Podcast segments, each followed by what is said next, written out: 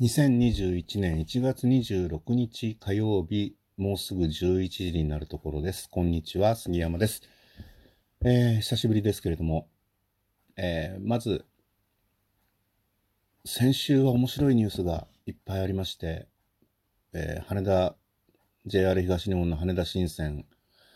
えついに国から許可が下りましたよ着工ですよ、とかね、えー、京急の新型電車が出ます。えー、線型ですけども、ロングシートとクロスシートをこう、座席が動いてね、切り替えられる。えー、そして、えー、トイレがつきましたっていうことで。トイレがつくっていうのは、どうなんでしょう？あの、トイレに溜まった水を処理する装置が必要なんですけど、それを京急線内に作るのか、まあ、作るんだろうな、栗浜にあたりに作るんだろうなと思うんですけど、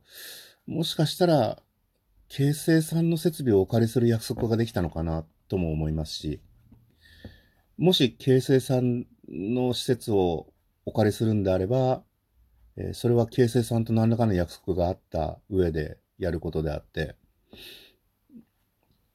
んじゃあ、その新型車両は形成に乗り入れる前提で作るんだろうな、となると、ウィング号だけじゃないんでしょうねっていう話にもなりますよね。いろんなことが頭の中で渦巻きまして、えー、まず2000型、2100型ときましたクロスシート車、えー、2200型は出ないのかっていう話ですよね。えー、その新しい1000型、な、何が、な、細かく言うと何になるんですかね。1800 800話も出ちゃったし、えー、1900? まあいいけど、っていうような話になるわけですよね。そうすると、お、もしかすると、だから逆に、京急の栗浜工場にトイレ設備を作るとなれば、もしかしたら、スカイライナーの車両も京急乗り入れが将来できるんじゃないかなっていう話ですよね。あの、一つ前のスカイライナーは、えー、運転席の前面にえー、非常口がありまして、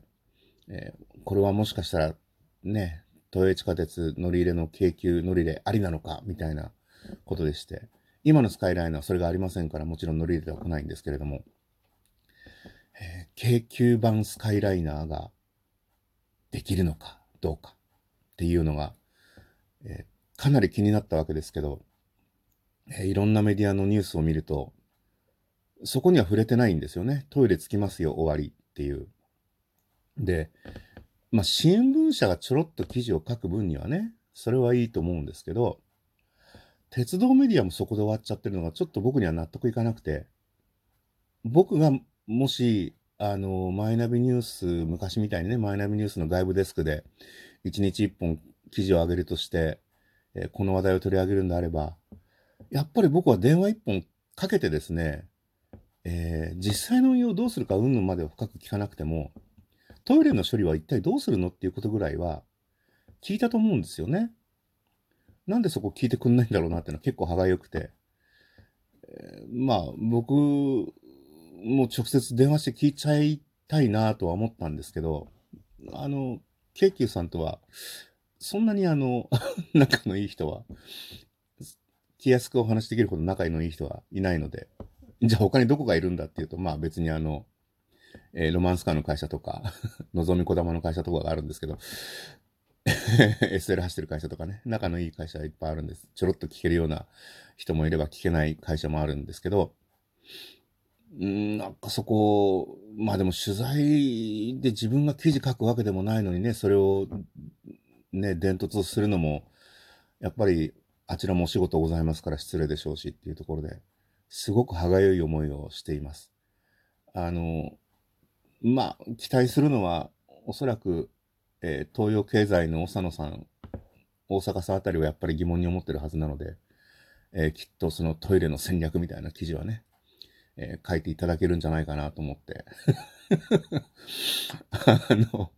人事ですけどね、あの、やってくんないかなというふうに思います。あの、ご依頼いただければね、あの、僕も書きますし、まあ、ヤフーニュース個人のアカウントがあるんで、そっちで書いてもいいんですけど、ちょ、ちょっと、ちょっともんより しますね。あの、最近思うのは、あの、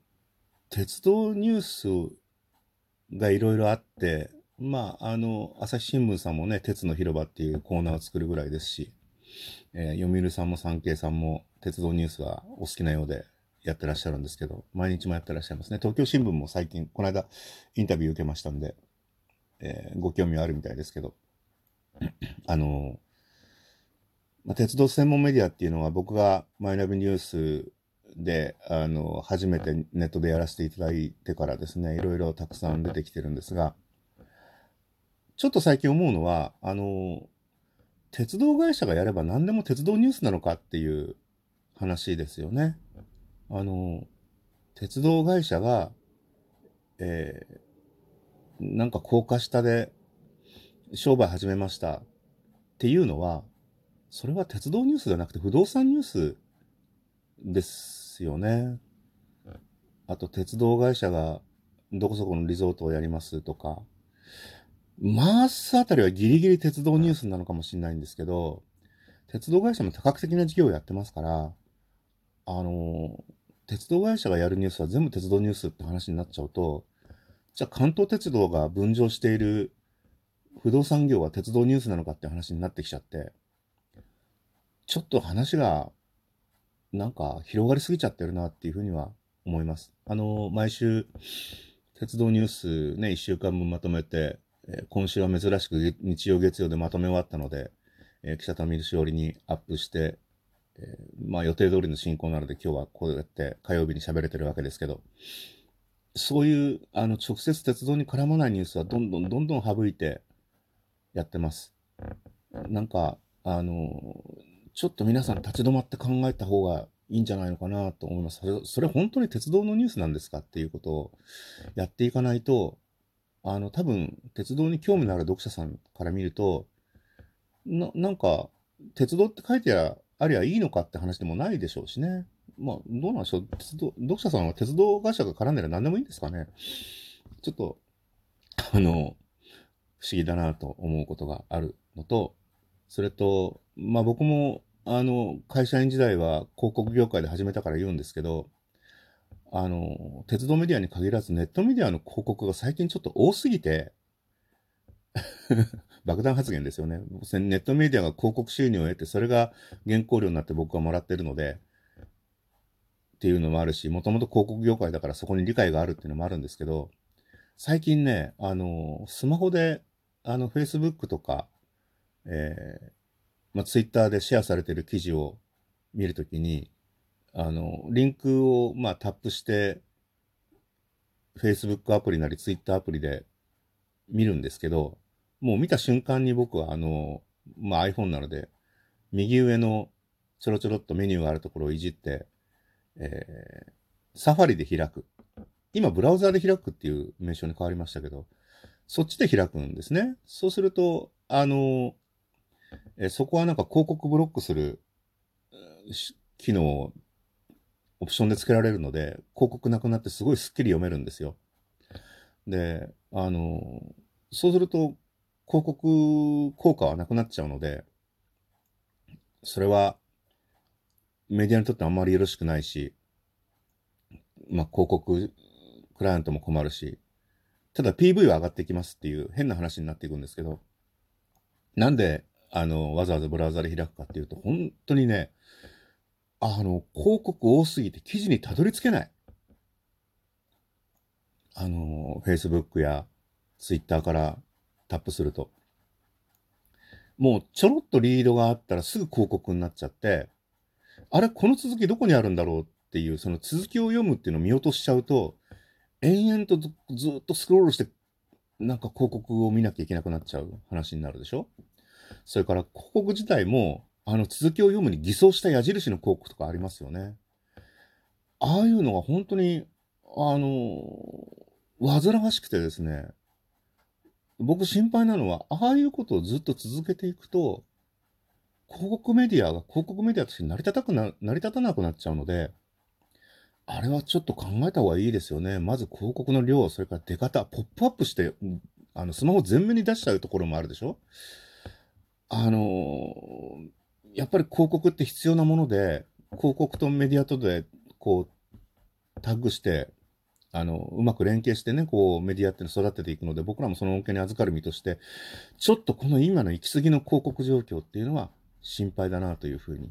思ってます。あれ？鉄道？鉄道の話？鉄道の話だったのにまた、えー、今回も脱線してしまいました。どうもすいません。